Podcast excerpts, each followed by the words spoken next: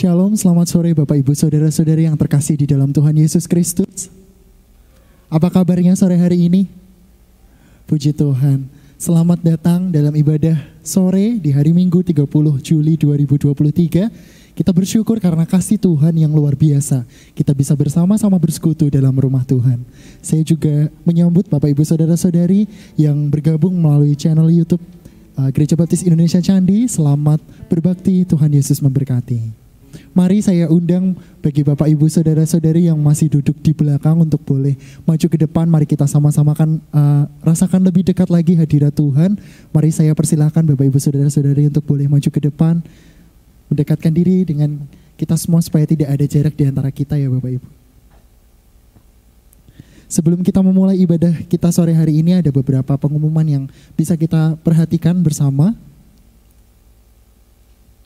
Untuk petugas minggu depan bisa memperhatikan di dalam buletin atau di kertas jadwal yang sudah dibagikan kepada Bapak Ibu Saudara-saudari. Yang kedua, sekolah minggu dan kelas praindria dan remaja dan komsel dewasa diadakan setiap hari minggu jam setengah delapan di kelas masing-masing dan kelas OKB pukul delapan pagi di kantor gereja. Persekutuan lansia sudah diadakan tadi uh, sore ya di gereja pukul 8 30. Dan berita tambahan yang bisa kita perhatikan bersama, Gereja Baptis Indonesia Candi juga turut berduka cita atas meninggalnya Ibu Ngasiem, ibunda dari Ibu Asih, yang meninggal pada hari Jumat malam kemarin pukul 22 lebih 30 dan sudah dimakamkan uh, kemarin Sabtu siang. Dan kiranya keluarga yang ditinggalkan boleh diberikan penghiburan dan kekuatan dari Tuhan Yesus. Gereja Baptis Indonesia Candi mengucapkan selamat ulang tahun kepada tanggal 30 Juli Ananda Gending Pangeling Maranggusti. Tanggal 1 Agustus Ibu Anastasia Harti Widyastuti. Tanggal 4 Agustus Saudara Daniel Istahari dan Bapak Yosia Agus Sri Sudarmojo. Selamat ulang tahun, panjang umur Tuhan Yesus memberkati. Mari Bapak Ibu saya ajak untuk boleh bersaat teduh sejenak mengucap syukur kepada Tuhan atas berkatnya sampai hari ini.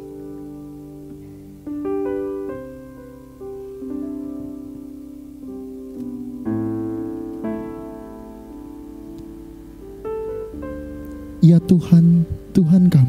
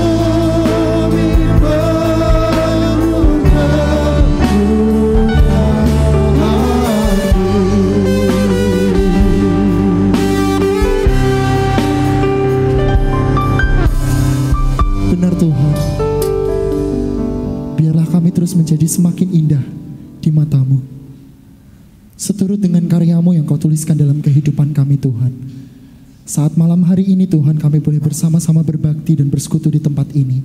Itu semua bukan karena kebetulan namun Tuhan yang memberikan kami lawatan dan berkat yang selalu tercurah dalam kehidupan kami Tuhan.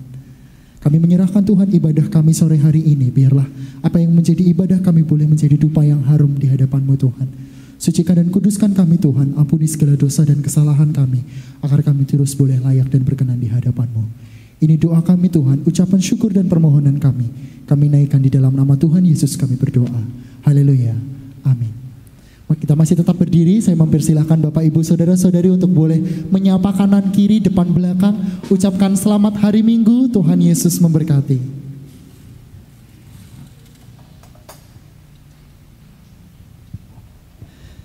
Baik, kita mau sama-sama sorakan gloria bagi nama Tuhan, sebab namanya layak ditinggikan di atas segala pujian. Kita nyanyikan gloria.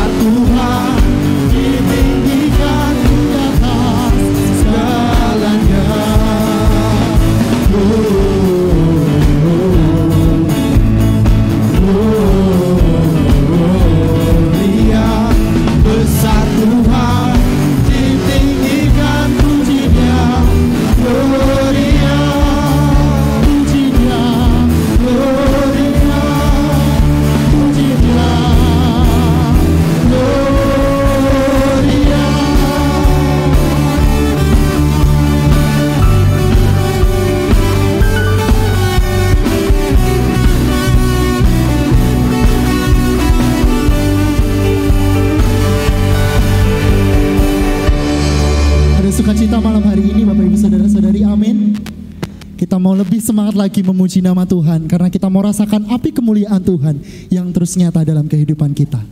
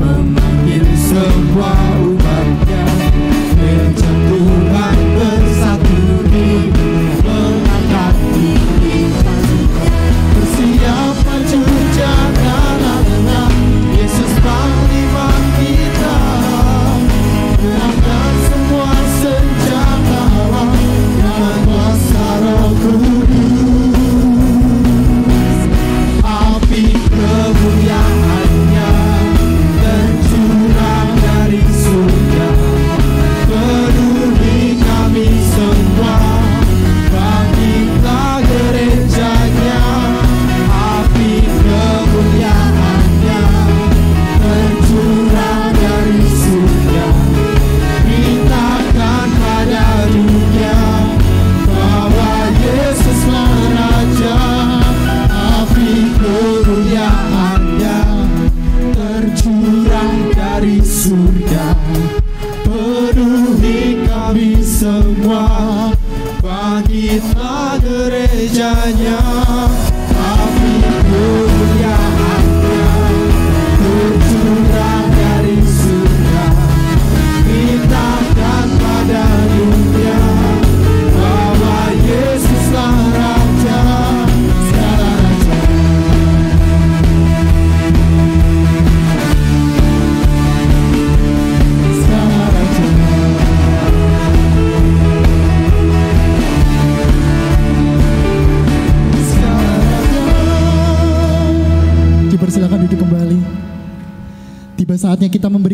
Terbaik untuk Tuhan melalui persembahan dan persepuluhan kita serta persembahan khusus untuk paduan suara rayon selatan dengan kasih saudara Joas dapat memimpin di dalam doa.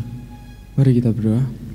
Bapa kami yang di kerajaan surga kami syukur Bapa pada malam hari ini Engkau mempertemukan kami bersama di rumahmu Bapa dan sebentar kami ingin memberikan apa yang terbaik bagimu berkati persembahan persepuluhan kami berkati tangan yang eh, ingin memberi dan belum bisa memberi Tuhan Engkau memberkati mereka Tuhan terima kasih Yesus kami sudah berdoa dan mengucap syukur haleluya. Amin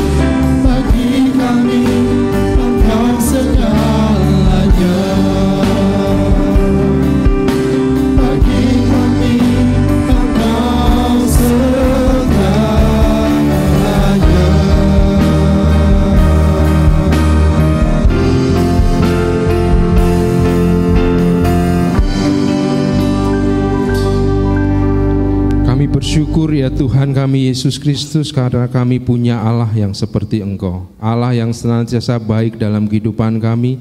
Allah yang membentuk keluarga-keluarga untuk kami boleh datang dan melayani Engkau Tuhan. Biarlah kami semakin kuat, semakin mengerti fungsi dan tanggung jawab kami.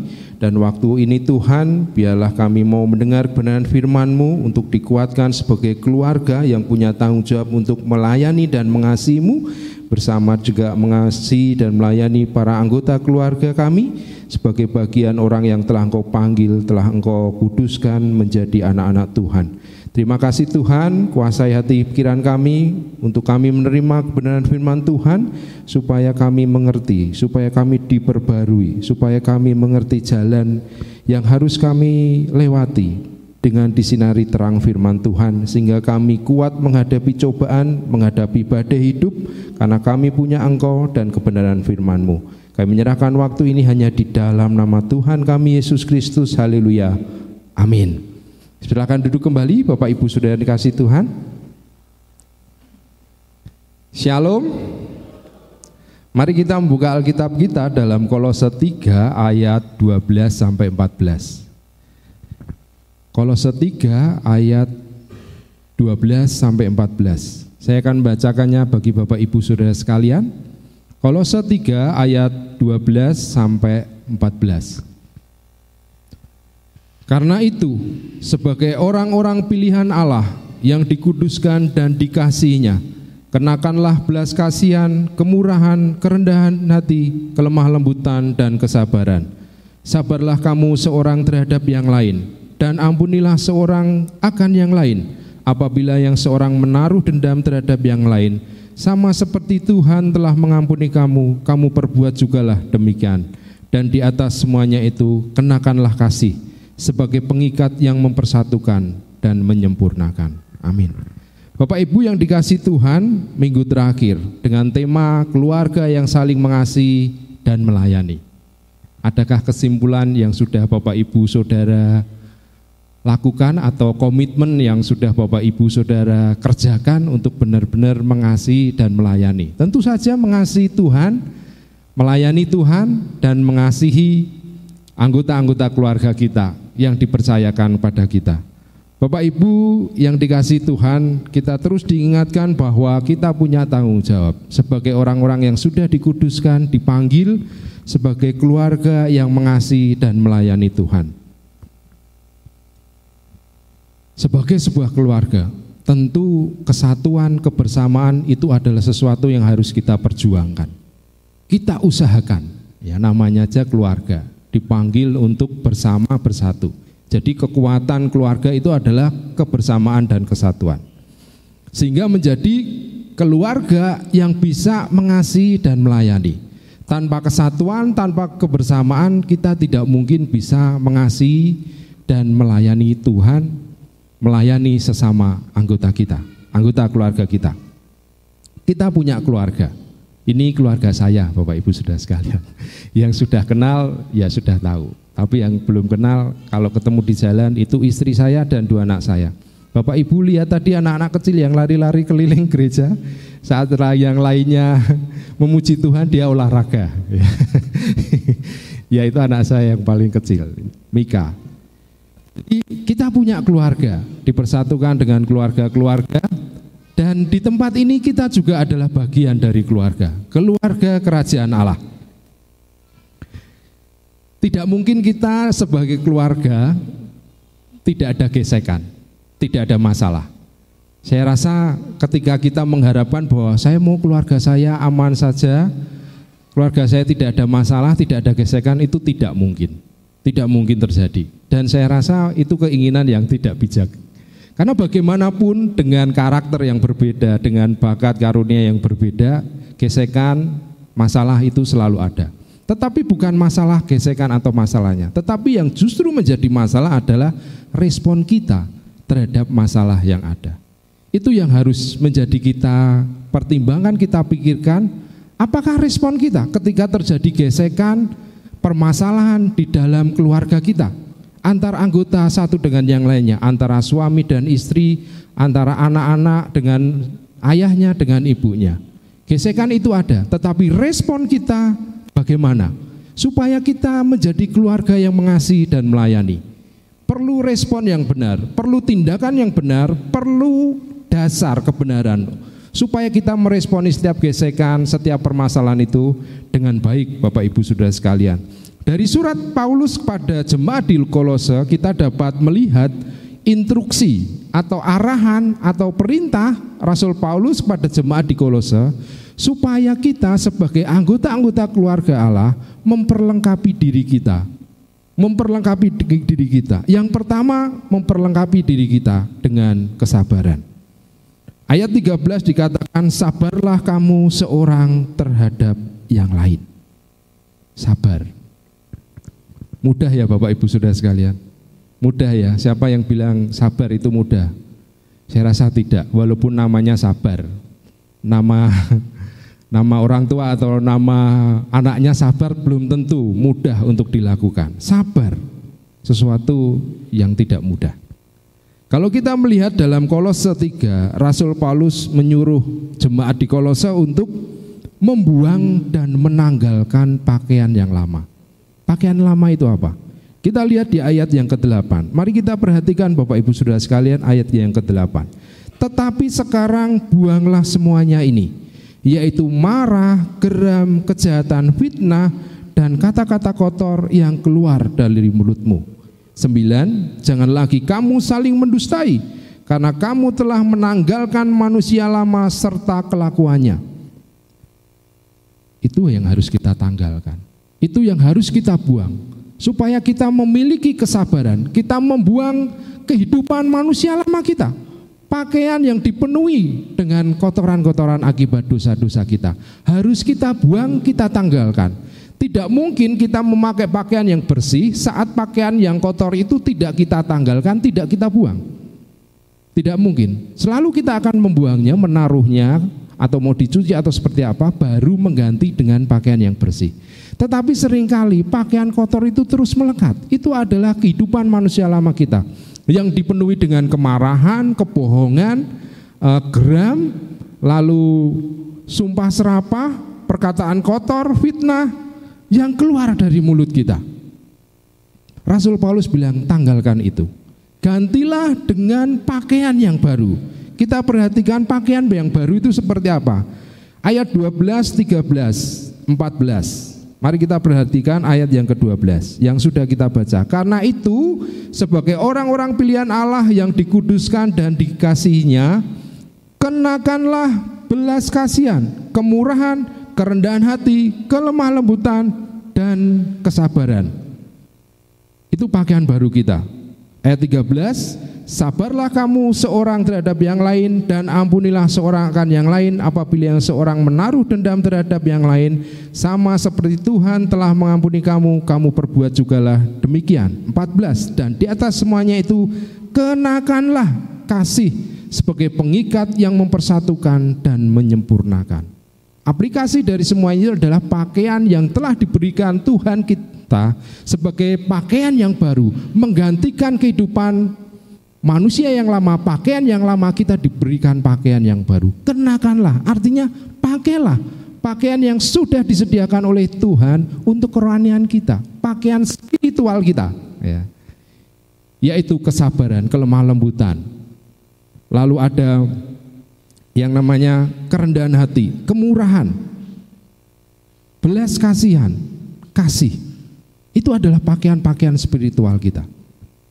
Yang harusnya kita kenakan dan tidak lagi dicemari dengan kotornya dosa karena kehidupan manusia kita yang lama. Kita perlu melihat bahwa dari semua pakaian yang Tuhan telah berikan kepada kita sebagai gambaran yang sebagai gambaran manusia yang baru diperbarui terus-menerus supaya kita seperti Kristus atau seperti gambar dan rupa kaliknya yang terus diperbarui di dalam hidup kita maka kita akan mengenakan pakaian itu sebagai identitas atau ciri khas kita sebagai orang-orang yang telah dipanggil Tuhan. Ciri khas orang Kristen adalah kesabaran, Bapak Ibu Saudara sekalian. Itu ciri khas pakaian spiritual kita yang harus kita kenakan orang lain melihat, orang lain merasakan tindakan kita, bahwa kita adalah orang-orang yang telah dipanggil Tuhan, dipersatukan di dalam keluarga. Bapak Ibu yang dikasih Tuhan, ada seorang penulis yang menuliskan kalau kamu mau sukses, maka kalau kamu mau sukses di dalam pekerjaan Bapak Ibu Saudara sekalian, maka tirulah cara berpakaian atasan Anda atau bos Anda. Yang namanya bos pakaiannya pasti rapi, pasti pakaiannya bagus. Karena ia adalah orang yang siap mengerjakan segala sesuatu. Pakaiannya pasti bersih. Tidak ada seorang bos itu pakaiannya kotor, compang camping, pergi ke kantor seenak tidak mungkin. Seorang bos yang baik, atasan yang baik tentu mempersiapkan pakaian yang baik. Begitu juga dengan kita. Kita punya bos, kita punya atasan yang punya pakaian. Pakaian kerohanian kita, spiritual kita, kesabaran, kelemah lembutan yang harus kita kenakan, yang harus kita pilih setiap harinya.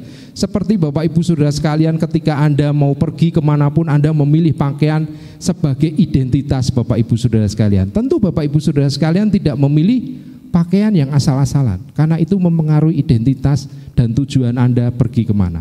Begitu juga dengan identitas kita. Jika kita mau menjadi keluarga yang sukses, dalam melayani Tuhan, yang mengasihi Tuhan dan sesama anggotanya, maka kenakanlah pakaian yang telah diberikan pada Tuhan kepada kita sebagai manusia yang baru. Itu ciri khas kita. Kita bisa memilih mau pakai pakaian mana. Apakah kita terus mau mengenakan pakaian yang telah dikotori dengan dosa, kebiasaan manusia lama kita, atau kita mau memakai pakaian yang bersih, pakaian yang penuh dengan kemurahan seperti sifat-sifat Allah kita Yesus Kristus sebagai bos kita, atasan kita, kepala dari rumah tangga kita. Itu yang dimaksudkan oleh Paulus Bapak Ibu Saudara sekalian, bagaimana kita dapat bersabar? Bagaimana kita dapat bersabar? Saya belajar selama satu bulan ini, bukan hanya selama satu bulan ini, dalam membina kehidupan berumah tangga, baik bertemu dengan keluarga, istri, anak-anak, bertemu dengan saudara-saudara di gereja ini, belajar untuk sabar supaya bisa melayani dan mengasihi. Ada saja hal-hal yang menguji kesabaran kita. Baru-baru saja tuh Bapak Ibu Saudara sekalian, saya kehilangan kacamata ada dua kali. Ini menguji kesabaran istri saya. Bagi saya itu kacamata tidak murah. Jadi yang ketiga kalinya saya pakai kacamata. Saya bilang kepada istri, kacamatanya hilang lagi. Istri sudah tahu kebiasaan saya bahwa kalau memakai kacamata itu kalau naik motor saya kasih jak, di jaket saku jaket. Tidak tahu itu tiba-tiba jalan-jalan kacamatanya hilang, mencelat entah ke mana. Ya, yang hanya saya yang bisa saya lakukan saya bercerita terhadap istri. Tentu ia sabar menghadapi itu, tetapi sak sabar-sabari. Tentu ada hal-hal di mana kata-kata ketus, uh, ya marah, ada marah, ya mendiamkan sesaat, ya, supaya saya berpikir, supaya saya memahami kesalahan saya, supaya saya juga merendahkan diri bahwa saya ini memang salah, supaya saya belajar dari kesalahan. Kesabaran bukan sesuatu yang pasif, ketika kita mendengar anak kita melakukan kesalahan atau kita mendengar suami kita melakukan kesalahan, bukan hanya kesabaran yang harus kita tunjukkan atau kepasrahan saja tanpa ada suatu tindakan aktif. Kesabaran bagi Paulus adalah di mana Anda mampu menahan diri walaupun pada saat itu Anda bisa mengutarakan hal-hal yang di luar dugaan. Hal-hal di mana Anda bisa membalas, hal-hal di mana Anda bisa mencaci, Anda bisa marah, anda bisa melakukan sesuatu yang tidak menyenangkan. Tetapi Rasul Paulus selalu mengingatkan, bersabarlah. Supaya Anda itu punya kekuatan untuk menahan diri. Untuk tidak cepat, untuk dapat dikuasai dengan kebenaran firman Tuhan. Untuk bersabar. Artinya seperti itu Bapak Ibu Saudara sekalian, sabar yang dimaksudkan oleh Rasul Paulus. Kalau dunia ini mengatakan bahwa sabar ada batasnya, Kekristenan juga mengatakan kesabaran ada batasnya, tapi batasnya sangat lama. Atau mungkin bisa cepat terjadi. Sabarnya yaitu menurut Yakobus bersabarlah sampai Tuhan datang kembali kedua kali itu ya. Tapi kalau dunia mengatakan sabar itu enak batas sih. Mosok aku ngene terus kudu sabar. Aku diperlakukan tidak baik kok kudu sabar. Aku dicidrai, aku men, aku KDRT dalam korban KDRT dalam keluarga. Kok bisa tetap sabar bagaimana? Firman Tuhan bicara tentang hal ini. Bersabarlah. Kalau kita mengalami penganiayaan, kita mengalami masalah yang besar, firman Tuhan selalu katakan bersabarlah. Bersabarlah.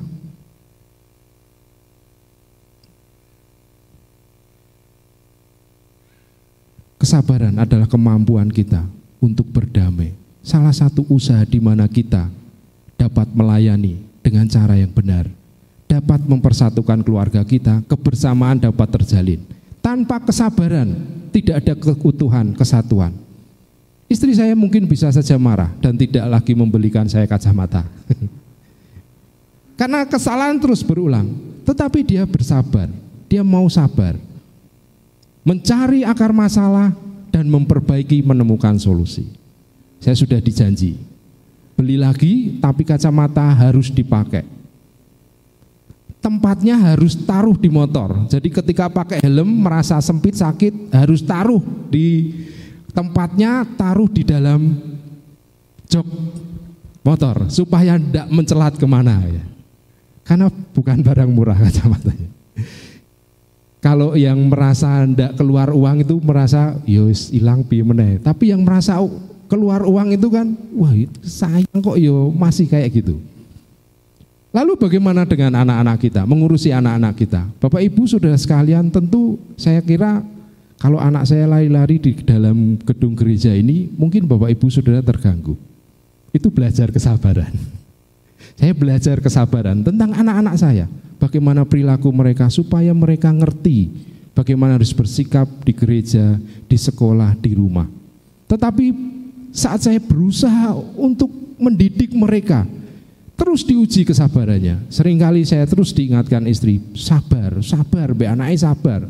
Ojo sampai ngene-ngene ini. Apalagi saya itu punya hipertensi Bapak Ibu Saudara sekalian. Kalau ndak minum obat kumat, tensinya naik kesenggol sedikit nah ah, marah, kesenggol sedikit pengennya melampiaskan, ngomongnya kenceng gitu ya. Kadang tidak disadari, kadang tidak disadari. Padahal bagi saya ngomong biasa, tetapi yang mendengar ngomongmu kok banterman kok kita merasa ada frustasi ya. Ya begitu, belajar untuk sabar.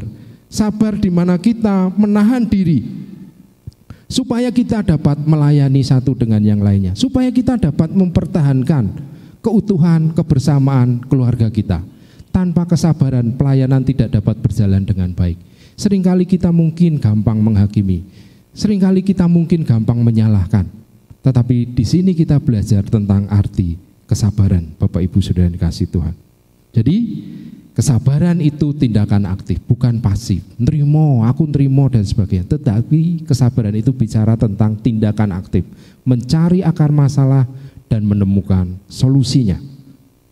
Itu adalah praktek yang ditawarkan oleh Rasul Paulus kepada jemaat di Kolose untuk setiap jemaatnya mempunyai kesabaran satu dengan yang lainnya sesama anggota keluarga Kristus. Yang kedua Bapak Ibu sudah dikasih Tuhan bahwa supaya kita dapat melayani dan mengasihi saudara-saudara kita, kita perlu yang namanya mengampuni. Mengampuni. Ayat selanjutnya dikatakan di ayat yang ke-13, mari kita lihat. Sabarlah kamu seorang terhadap yang lain dan ampunilah seorang akan yang lain apabila yang seorang menaruh dendam terhadap yang lain sama seperti Tuhan telah mengampuni kamu, kamu perbuat jugalah demikian. Mengampuni Bapak Ibu Saudara sekalian adalah hal yang perlu kita miliki di dalam keluarga kita. Persoalan nomor satu di dunia adalah banyak keluarga Kristen, banyak keluarga tidak utuh lagi, banyak keluarga hancur kehidupannya karena tidak ada pengampunan di dalam keluarga. Yang pertama tidak ada kesabaran, lalu yang kedua tidak ada pengampunan. Itu adalah sesuatu yang merusak hubungan di dalam keluarga.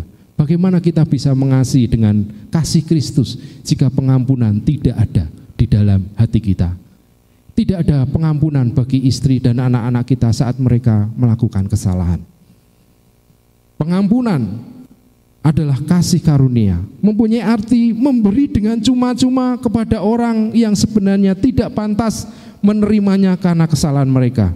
Pengampunan juga bisa diartikan sebagai orang yang menghapuskan utang piutang, dia anggap tidak ada lagi tanggungan yang dibebankan kepada mereka. Mereka menghapus semua, memaafkan dengan murah hati dan tidak lagi memandang kesalahan mereka. Pengampunan yang diberikan Kristus kepada kita adalah pengampunan yang disebut dengan kasih karunia. Begitu juga ketika kita sudah merasakan pengampunan Kristus, kita juga mau mengampuni orang yang bersalah kepada kita. Istri kita, suami kita, anak-anak kita jika mereka melakukan kesalahan, kita bisa mengampuni. Doa Bapak kami mengajarkan bahwa ampunilah kesalahan kami Bapak, seperti kami juga mengampuni orang yang bersalah kepada kami. Pengampunan itu dua arah.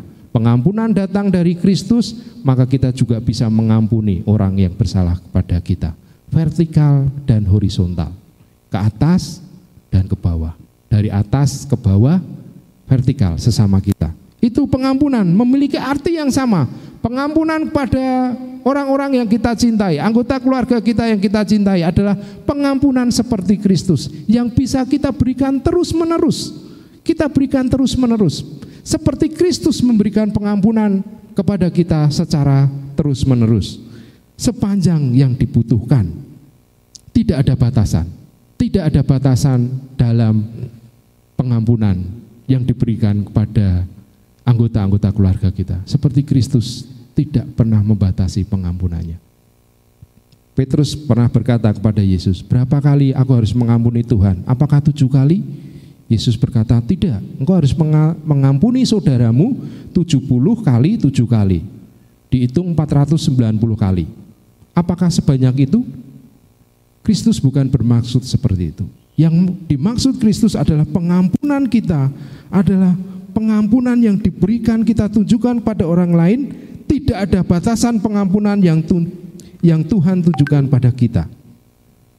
Tidak mungkin juga istri kita melakukan kesalahan sampai 490 kali. Kesalahan yang sama, tidak mungkin tanpa pengampunan, Bapak Ibu Saudara sekalian, Anda akan mengalami kepahitan. Apakah Anda ingin hati Anda dikuasai kepahitan? Kalau Anda tidak ingin, berikan pengampunan. Pengampunan membuat orang tidak tertawan dengan kesalahannya. Pengampunan memberikan orang rasa yang menyenangkan sukacita. Ia tidak tertawan oleh kesalahan-kesalahan. Ia tidak terbebani, dihantui oleh kesalahan-kesalahan hidupnya. Berikan mereka kelegaan Berikan mereka sukacita ketika mereka datang memohon ampun, meminta maaf atas kesalahan-kesalahan. Ampuni mereka Bapak Ibu Saudara sekalian. Lekas-lekas ampuni mereka, jangan menunda-nunda pengampunan yang harus kita berikan pada anggota keluarga kita ketika mereka datang dengan kerendahan diri, mengakui kesalahan mereka. Jangan kita menjadi gampang marah emosi. Ingat kita diingatkan bahwa Allah mengampuni kita, ia sabar, ia menahan diri, tidak lekas-lekas menghukum kita. Saat kita datang mohon ampun kepada dia. Biarlah kita memandang sebagai Kristus sebagai kepala rumah tangga kita. Bagaimana Kristus mengampuni kita sebagai anggota-anggota keluarga, begitu juga kita mengampuni anggota-anggota keluarga kita. Supaya keutuhan, kebersamaan, kita melayani, kita mengasihi dengan baik seturut dengan firman Tuhan. Itu yang menjadi nasihat Paulus yang perlu kita praktekkan dalam kehidupan kita sehari-hari Bapak Ibu Saudara sekalian. Dengan mengampuni, kita menghormati pengampunan yang Tuhan berikan kepada kita. Dengan mengampuni istri, suami, dan anak-anak kita ketika mereka melakukan kesalahan, maka kita dapat menjadi keluarga yang mengasihi, menjadi keluarga yang utuh. Tidak ada lagi keluarga Kristen yang hancur, yang porak-poranda, karena di dalam hati mereka tidak ada pengampunan yang ada dikendalikan dengan kepahitan. Seperti halnya semua karena pilihan. Ketika Anda bangun tidur, pakaian mana yang Anda akan pilih? Supaya orang mengerti identitas dan ciri khas Anda. Apakah pakaian kehidupan manusia lama kita yang dikuasai dengan segala macam dosa atau kita mau memakai pakaian kesabaran dan pengampunan di dalam hidup kita. Yang terus kita berikan, yang terus kita berikan pada orang lain supaya kita supaya mereka mengerti bahwa Allah hidup di dalam hidup kita. Mari Bapak Ibu, kita menunjukkan kesabaran dan pengampunan.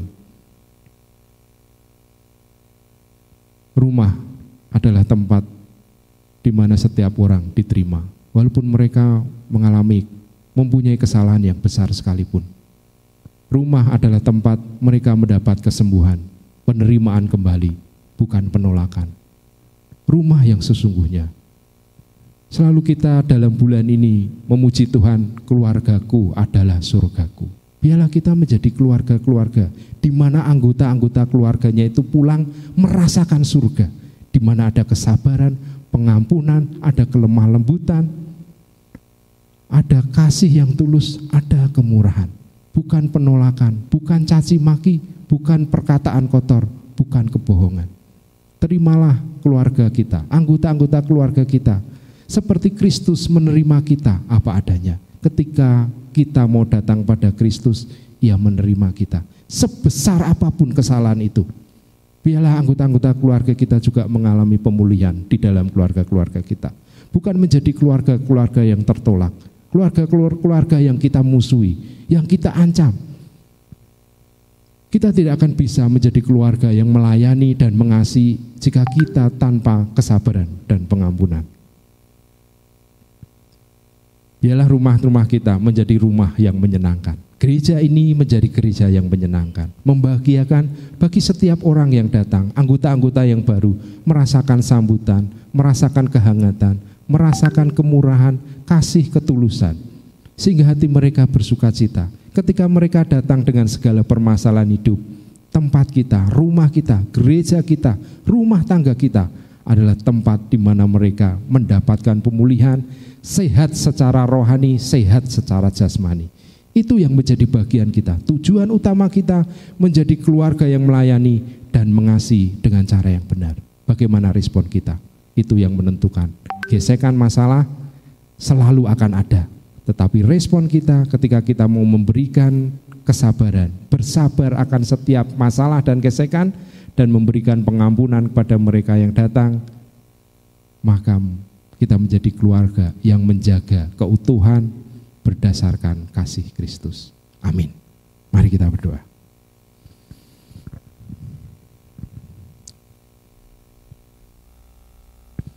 Kami bersyukur padamu ya Tuhan diingatkan terus oleh kebenaran firman-Mu. Firman-Mu memperbaiki hidup kami, menyatakan kesalahan kami, dan memberikan kami solusi untuk kami dapat memperbaiki hubungan yang rusak, hubungan yang telah hancur. Ketika kami datang kepadamu, Engkau memulihkan. Ketika kami datang kepadamu, Engkau menunjukkan jalan, supaya kami memperbarui hubungan kami dengan anggota-anggota keluarga kami hubungan kami dengan suami, dengan istri, dengan anak-anak dapat harmonis kembali. Oleh karena firman-Mu, terima kasih kami terus diingatkan, supaya kami menjadi keluarga yang melayani dan mengasihi. Biarlah kami juga dapat mengaplikasikannya kepada orang-orang yang telah Engkau persatukan bersama kami sebagai bagian dari keluarga Allah di gereja Muni, Gereja Baptis Indonesia Candi. Kami bersama-sama terlibat melayani, saling mengasihi, kepada siapa pun kami adalah keluarga di dalam Tuhan. Keluarga yang datang untuk memberikan kasih anugerah Kristus yang menyatukan. Terpujilah namamu kekal selamanya. Haleluya. Amin. Bapak Ibu Saudara yang dikasih Tuhan, saya memberikan waktu bagi Bapak Ibu Saudara sekalian untuk memikirkan apa yang sudah Bapak Ibu Saudara dengar lewat kebenaran firman Tuhan. Mengambil komitmen memperbarui hidup Anda jika Bapak Ibu Saudara sekalian ada persoalan, ada masalah yang begitu besar, tidak ada jalan keluar, tidak ada solusi, Anda merasa buntu, Anda merasa butuh pertolongan, kita adalah keluarga. Pendeta Eko Kurniadi sebagai gembala sidang di gereja ini akan mendoakan Bapak Ibu Saudara sekalian. Atau jika Bapak Ibu Saudara sekalian ingin berkomitmen, saya mau memperbarui hubungan yang saat ini sudah rusak atau tidak harmonis dengan suami, dengan anak-anak, dengan istri. Atau saya mau berkomitmen, saya tidak akan melakukan lagi kehidupan dosa. Saya akan mau jujur supaya saya menjadi keluarga yang mau melayani dan mengasihi. Atau Bapak Ibu Saudara sekalian berkomitmen menjadi anggota Gereja Baptis Indonesia Candi. Mari datang, saya beri kesempatan waktu. Jangan sia-siakan waktu ini ketika Anda datang keluarga adalah tempat di mana Anda mendapatkan pemulihan karena Kristus menunjukkan kasihnya.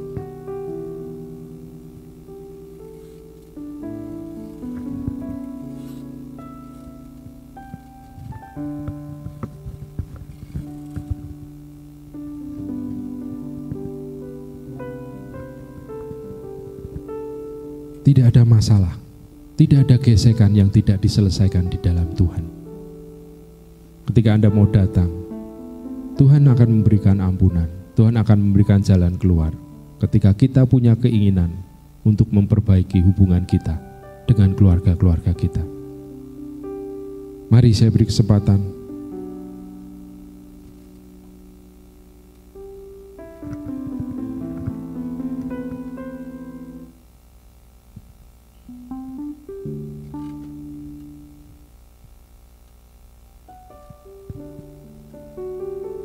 kalau tidak ada saya serahkan kembali kepada Pendeta Eko.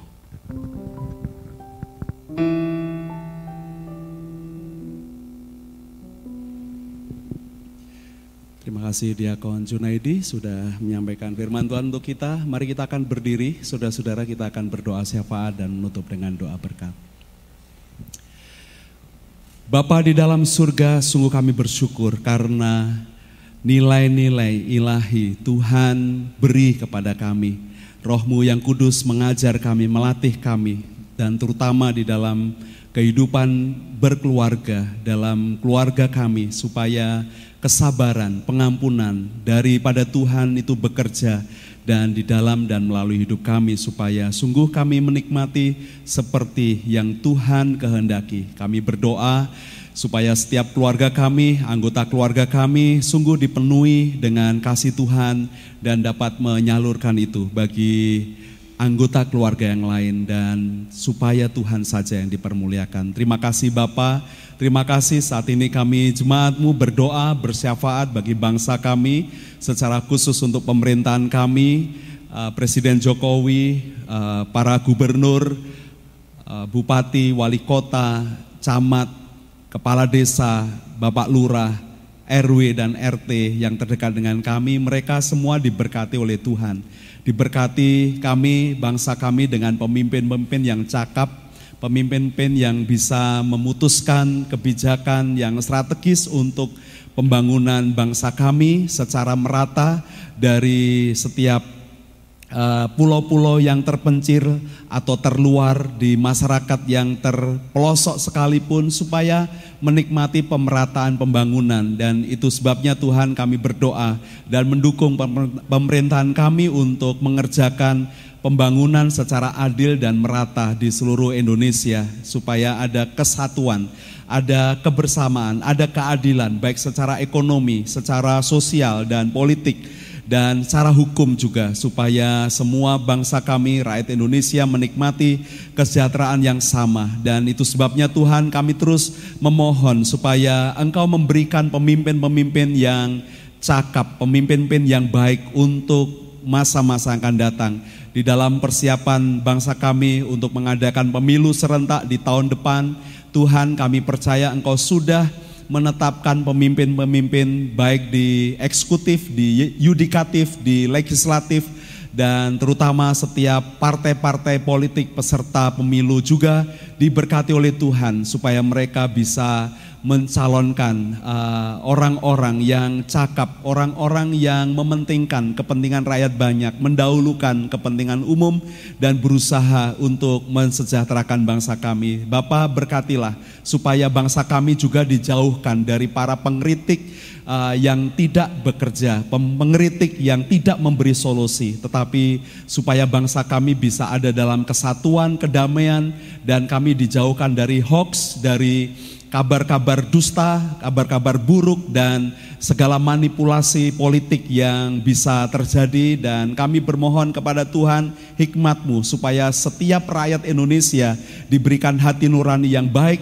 untuk bisa memilih dan menentukan pilihannya kepada wakil-wakil rakyat dan pemerintahan kami ke depan. Orang-orang yang sungguh uh, dengan kesungguhan, dengan ketulusan, uh, tanpa pamrih yang mereka bisa menjadi berkat bagi negeri ini. Terima kasih Tuhan. Kami berdoa supaya gereja kami juga, persekutuan kami ini bisa semakin bertumbuh di dalam Tuhan secara dewasa. Setiap kami bisa memberi diri kami ikut ambil bagian di dalam pelayanan dan kerja-kerja kerajaan-Mu. Dan kami rindu supaya melalui pelayanan kami di Compassion, di PPA, di sekolah, di gereja, pelayanan misi dan diakonia, supaya Injil Tuhan sampai kepada pendengarnya dan setiap orang akan bertemu dengan Tuhan, mengalami Tuhan di dalam kehidupannya. Terima kasih Bapak, kami percaya Engkau memberikan kapasitas semakin besar, kemampuan yang semakin besar, supaya kami bisa melayani semakin banyak orang agar Engkau dipermuliakan. Kami, keluarga kami diperkuat di dalam memuridkan setiap orang di dalam Tuhan, supaya kami mengerti tempat di mana kami harus melangkah berjalan karena Tuhan menuntun kami dengan firman-Mu. Engkau yang memuridkan kami agar kami sungguh menjadi murid-murid Kristus di dalam setiap tantangan zaman yang mungkin kami hadapi seberat apa pun itu asal Tuhan beserta dengan kami. Terima kasih Tuhan. Inilah doa, syafaat dan permohonan kami. Kami naikkan di dalam nama Tuhan Yesus Kristus kami berdoa. Jemaat Tuhan pulanglah, bawalah berkat dan kasih sayang dari Bapa di dalam Tuhan Yesus Kristus dan persekutuan dengan Roh Kudus, dengarkanlah dia. Maka dia akan memberitahukan jalan-jalannya kepadamu sehingga engkau diberkati. Diberkati dengan kasih dan sukacita. Kebajikan dan kemurahan Tuhan akan mengikutimu ke mana pun kau pergi. Engkau akan diberkati dengan kesehatan, perlindungan dari segala macam penyakit dan bahaya. Dia memberkatimu dengan anak-anak dan keturunanmu akan menjadi berkat bagi bangsa-bangsa. Dia juga akan memeliharakan kehidupanmu secara total, melimpahkan rezeki dengan murah hati, dan setiap tangan-tanganmu yang bekerja diberikan keterampilan, keberhasilan, dan keberuntungan. Dan saksikanlah pada orang lain apa yang sudah Bapamu perbuat dalam kehidupanmu sehingga orang melihat perbuatan Bapamu yang baik, yang ajaib itu, dan mereka juga menyembah Bapamu yang di sorga. Terima kasih Tuhan Yesus, inilah ibadah kami, korban syukur dan puji-pujian kami naikkan untuk Engkau saja, Yesus Kristus, Kepala Gereja kami, dari sekarang sampai selama-lamanya. Haleluya. Amin.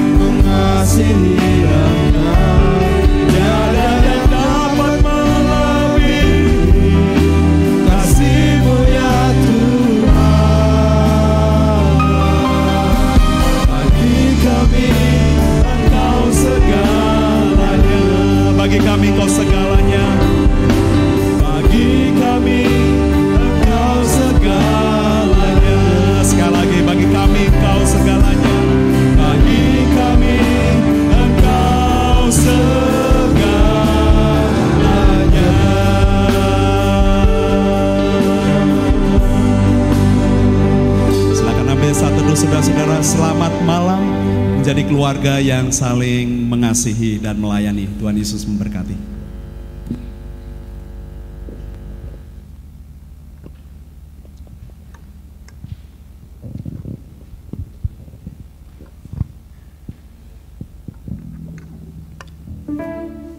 Selamat malam, Tuhan Yesus memberkati.